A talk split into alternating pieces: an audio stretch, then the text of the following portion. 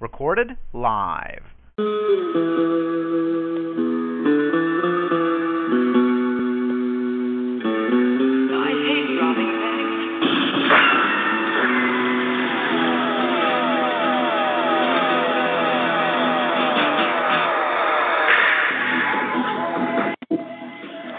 Road Live, the Baja 1000 King of Baja pre running special, part two.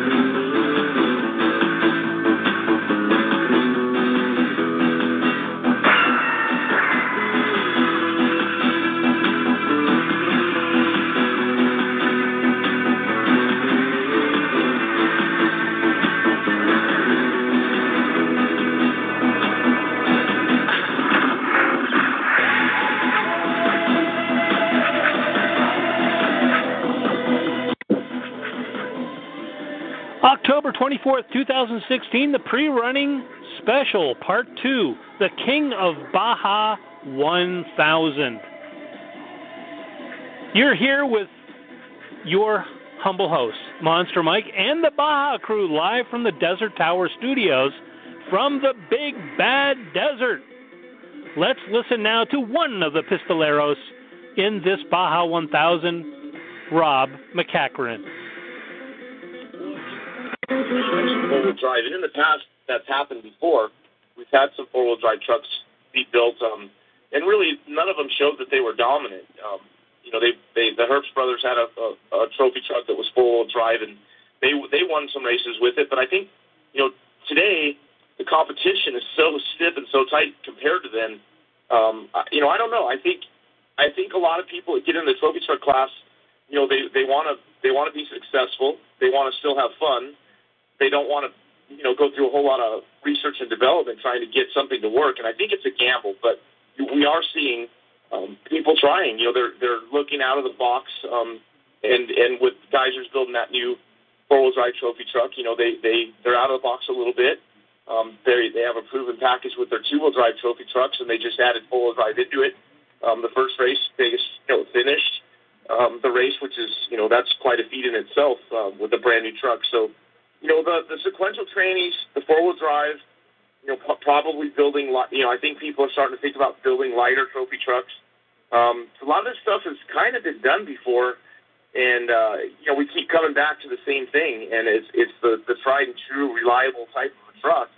And I, I don't know, you know, until people come in here with really unlimited budgets and they're willing to go out there, spend a ton of money, not only on the race truck being built, but also doing the, the, the testing and everything it's going to take to make it reliable. I kind of think, you know, we're, we're it's going to be a little while. You know, I think until something shows that it's that it's proven itself that it's going to be reliable, it's going to take that until other people start doing it.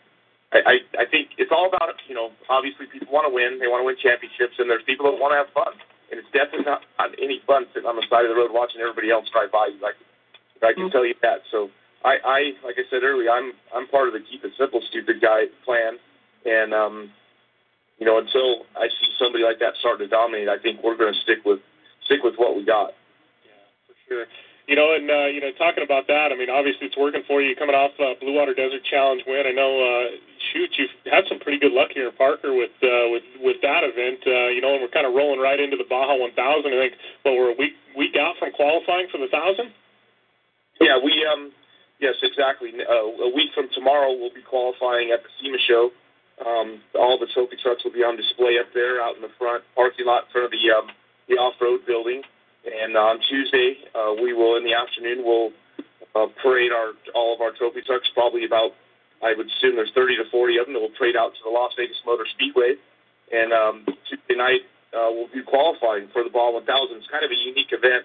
Um, we'll run on the Lucas Oil short course track there, run a little bit of a road course, go in and do turns three and four of a half mile pave oval, go back out through some fences, eh, out in a parking lot, and then back into the short course track for about a about a three to four mile loop, and uh, that'll be our qualifying. It'll be at nighttime, so we'll have our KC lights on, and um, you know it, it's pretty cool. It's kind of kind of a different situation, you know, than what we're used to. We're used to qualifying out in the desert completely, but um, it's a great event. It's a great, you know, to be able to to showcase the trophy trucks in front of you know all the people at the SEMA show, and uh, letting some of the people that haven't ever seen a trophy truck, you know, up personal, um, let them see them and realize that the technology that is in these trophy trucks. It's a pretty incredible thing.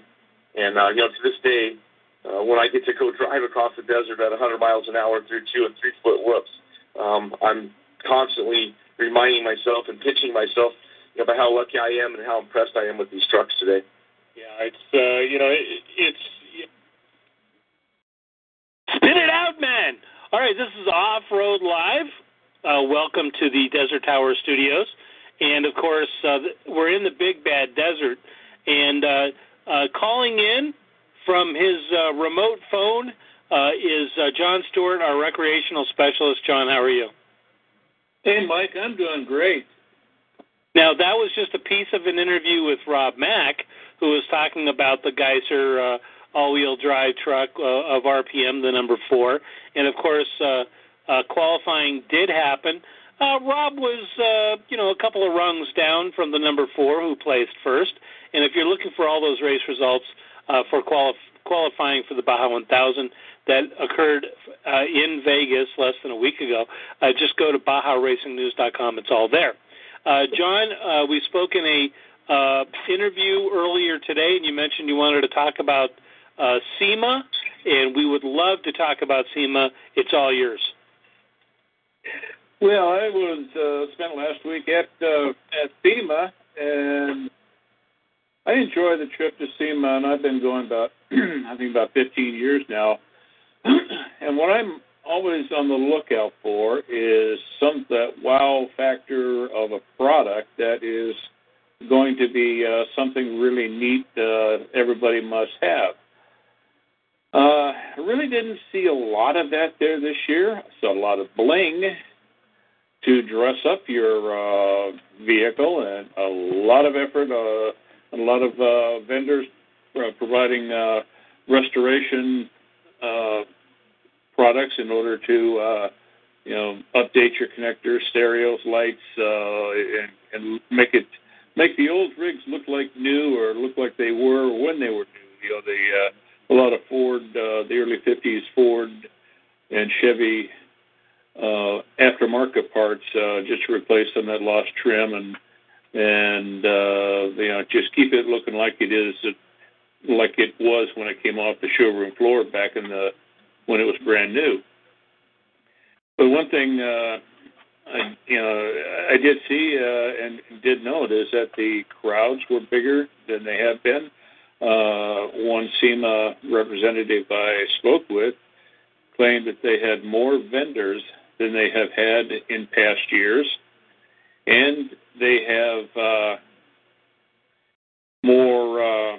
You know, see what three. You know, claim they had three thousand new parts or new uh, new products on display. Uh, you know, I, I guess the disappointing thing for me was a lot of the products on display were uh, scan terminals for uh, helping you, you know, uh, automate your your shop or the, uh, you know, for the uh, you know the shop owner and that to help them out, uh, packing uh, information uh, to ship products, uh, you know things like that. I I but when I talk to the uh, you know the four wheel drive people there, they're still essentially displaying basically the same old thing that they had last year. A couple of things I did see that were very interesting. The uh, Jeep or Mopar Corporation or Fiat Corporation of America, whichever name you want to uh, use it with it now, but the uh, Jeep product line has two very interesting vehicles on display. One of them was a pickup straight from the manufacturer, uh, sitting on 35s. Uh, you know, it just and it was uh, all you know, it was all decked out, all equipped. Uh, really a sharp looking vehicle that uh, you know, it, it just made me want to buy one right there on the spot. But they're not for sale yet. Uh, Jeep is still, you know, anticipating bringing them onto the showroom floor sometime within the year. The one thing that is going to be on the showroom floor soon is the Red Rock Wrangler, and it's a special edition of the Jeep Wrangler uh, that uh, is named after the Red Rock uh, four wheelers of the Red Rock Jeep Jamboree, or Easter Jeep Safari, rather. And it comes from the factory very well appointed with a uh, four to one transfer case, a gearing. Uh, you get about a 73 to one uh, crawl ratio out of it. Automatic transmission, the uh, 3.8 liter engine, uh, built-in CB radio, uh, built-in GPS system. So it was, uh, you know, nice looking, nice looking vehicle. Uh, real deep dark red. Uh, so, and it's another one that gave you a wow factor. Boy, that's a nice one. And it's got a CB. It's got a CB installed from the factory. CB installed from the factory. And, and GPS. And a GPS. Well, it's a pretty much the uh, the GPS is pretty much of a standard appointment item on a lot of new vehicles, but it has it in there. Uh, that uh, you know, the standard Garmin GPS built-in display uh, right in the panel, so it's no uh, GPS to slide around or knock off its mounting bracket. Now, one thing is, if you want one, you will have to get in a line because there's supposedly there's only going to be 50 of these specialty vehicles made. 50. 50. It's to commemorate the 50th anniversary of the uh, Red Rock Four Wheelers uh, Easter Jeep Safari, which is coming up this next spring.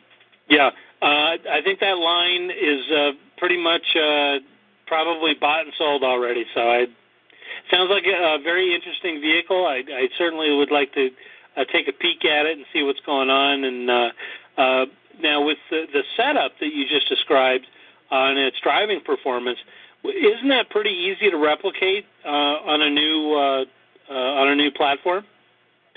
Well, it's uh, it's easy to replicate. Yes, uh, you uh, you can drop a transfer case in it. Well, generally Atlas makes a, a four to one transfer case. Actually, it's four point three, I think, to one. There, there's several different gear ratios on it that replace the new process transfer case that comes stock from the factory.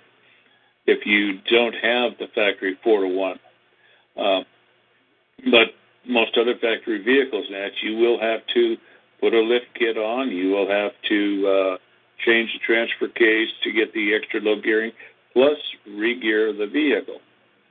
So yeah, it's all available. All the parts are uh, available for aftermarket. Uh, Yukon Gear has got all the uh, accessories you need to re-gear it. Uh, uh, Atlas, uh, like I said, the Atlas transfer case is a good swap uh, replacement for it. Uh, so there there are uh, several several people that do uh, do have the gearing and oh and lockers, you know, locking uh, differentials. Uh, this Red Rock uh, Wrangler came with lockers from the factory, which is uh, not something you normally find. Yeah, is any of that equipment Mopar related, or is it all Jeep? Well, it's it's Jeep Mopar. It's on all under the brand name of uh, Mopar, and uh, you know it, it, you know the corporate name. And I guess they use the Mopar name a lot on the parts they have. But one thing interesting about Jeep is uh, the Wrangler was named uh, SEMA's show vehicle of the year, and this is I think for the seventh year in a row. And the uh, Jeep Corporation or the your Jeep dealer is now stocking a lot of the uh, aftermarket bling that you can uh, dress up any stock Wrangler that you pick up off the showroom floor. Yeah, I think so the Fiat people have done a good job at that. Yeah. Um, and let me let you know, John, I, I also spoke with the uh, Mopar Aftermarket's uh, specialty market manager uh, at SEMA, and he informed me, and, and apparently we were the only ones to ask this question of him uh, at SEMA and on the lead up. But Mopar Ram Trucks uh, is now uh, stocking lift kits, suspension upgrades, new shocks, and on the way to uh, your, a dealer near you, uh, locking beadlock uh, hubs. I mean wheels. Right, right. And a lot of those, uh, they, they've been kind of close-lipped about where their products come from. And uh, one thing I, I do know, though, is anybody that's familiar with the company Omix Ada know that Omix Ada has been providing OEM replacement parts for uh, Jeep Corporation uh, going on 30, 40, 40 years. You know, they they've been in the market for a long time. Uh, so, and, and Omix Ada is also known uh, on their commercial side as uh, Rugged Ridge. So that's uh, that's a company that uh, they have good parts. They have a very good reputation for, for providing quality parts, and they mark it out. And uh, if you know your year of Jeep and what engine it is, what drivetrain, what suspension, uh, they can set you up with everything you need. Yeah, and I I also spoke with the Ram truck specialist out there. They had a Ram Rebel, of course, on display, and was talking about its availability at local dealerships. Uh, so contact your local dealer for both uh, uh, all your uh, Jeep needs and all your uh, Mopar needs, as well as Ram trucks. Anything else to wrap up, John? Well, I uh, did note that uh, anytime you turn a motorhead loose, you are going to come up with some very creative and ingenious uh, model, you know, designs or modifications. Uh, beautiful artistic work on a lot of paint jobs with there. Uh, I can't remember who which uh, one it was now. I think it was uh, Oil booth had uh, featured a uh, old Ford Econoline with four engines in it, mounted and supposedly all work. There was another real specialty vehicle uh, on display outside that had uh, you know all tubes, and you you look at that and you swear, well, this is a uh, outcast of a of a Mad Max movie from years ago. But no, it was a uh, bent bent stainless steel tubing, uh, and somebody just went through, built the frame, uh, built the body, and so it was uh, all tube and wire construction. It was it was actually quite an impressive with the amount of work and labor that went into into it. So. Yeah, the amount of off-road uh, stuff out there was uh, truly amazing. Uh, of course, you have to include all those specialty vehicles and one-offs that you just mentioned. Uh, definitely worthwhile. Um, uh, John, thank you so much for your report today, and we look forward to having you back next week uh, for our uh, race week kickoff for the Baja 1000. Oh, that sounds like an interesting week. So. Absolutely. And we'll have more details on the all wheel drive uh, trophy truck so we can discuss those. Folks, up next, Roger Norman talks about the Baja 1000 race course. John, thank you so much. We'll see you next week. You're welcome, Mike. Thanks. We'll talk to you later. See you then.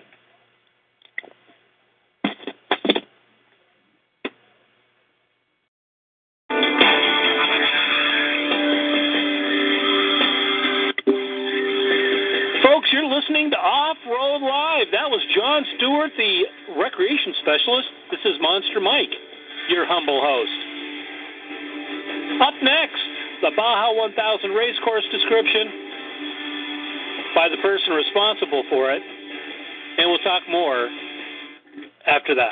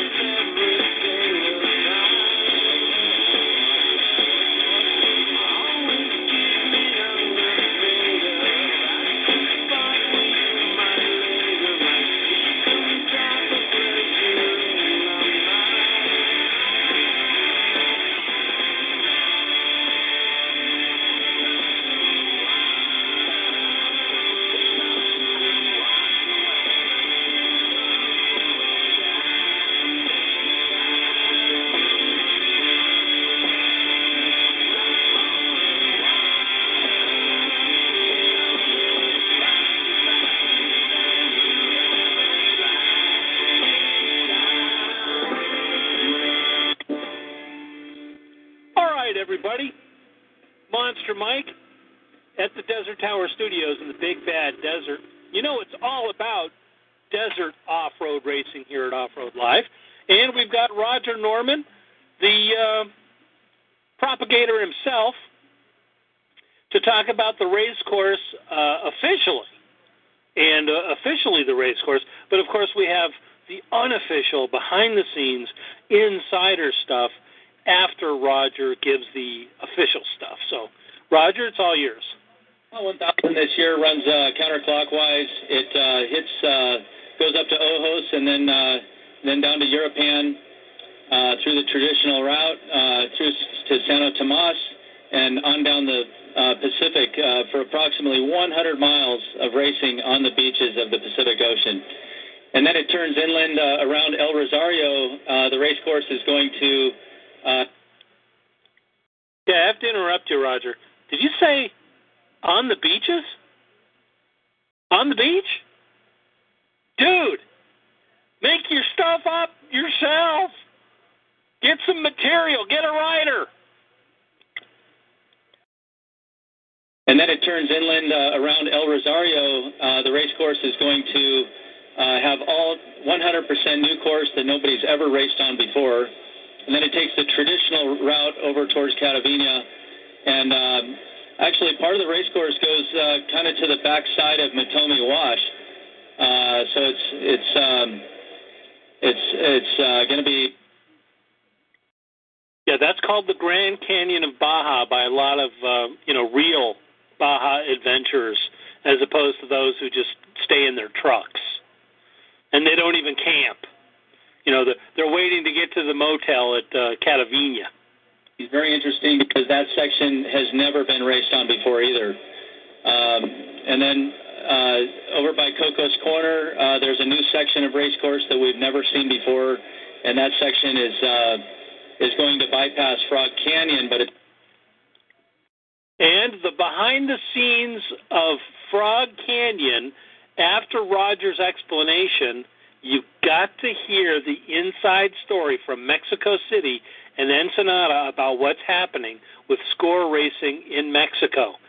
It's amazing. It's going to add on a whole bunch of new mileage that's all new and exciting. and then uh, we run up uh, from Gonzaga up to uh, Puertecitos Road. It's going to be um, uh, pavement, and and then from there it's the traditional route on right through San Felipe, uh, through Zoo Road, and and up the big whoops to Three Poles, and and then uh, over to uh, San Matias uh, on pretty much the traditional route that we've done many times in the past. and then the race course goes up the Goat Trail, and um, and then on back through the traditional route that we've run most of the time over the last five years.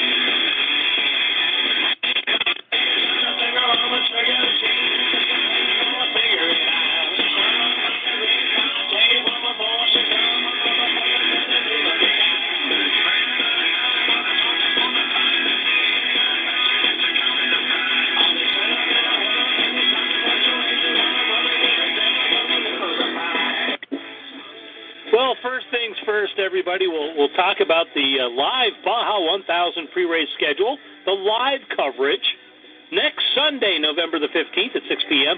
Online viewing special. The Baja Racing Club will be simulcast with the Imperial Valley 250. It's a viewing special on BajaRacingNews.com. And then one week from tonight, the race week kickoff.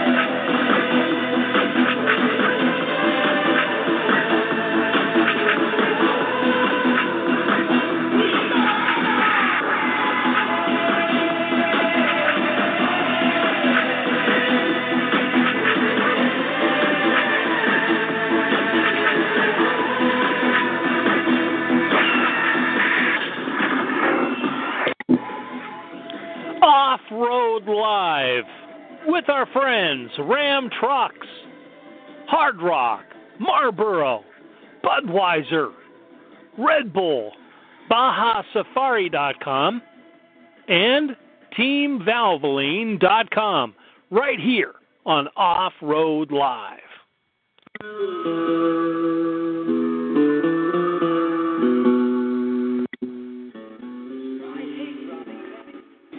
Up next, part three Baja 1000 King of Baja 2016. The pre running special continues right here on Off Road Live. Thanks for tuning in, folks. Every Monday, 4 West, 7 East. Part 3 is next.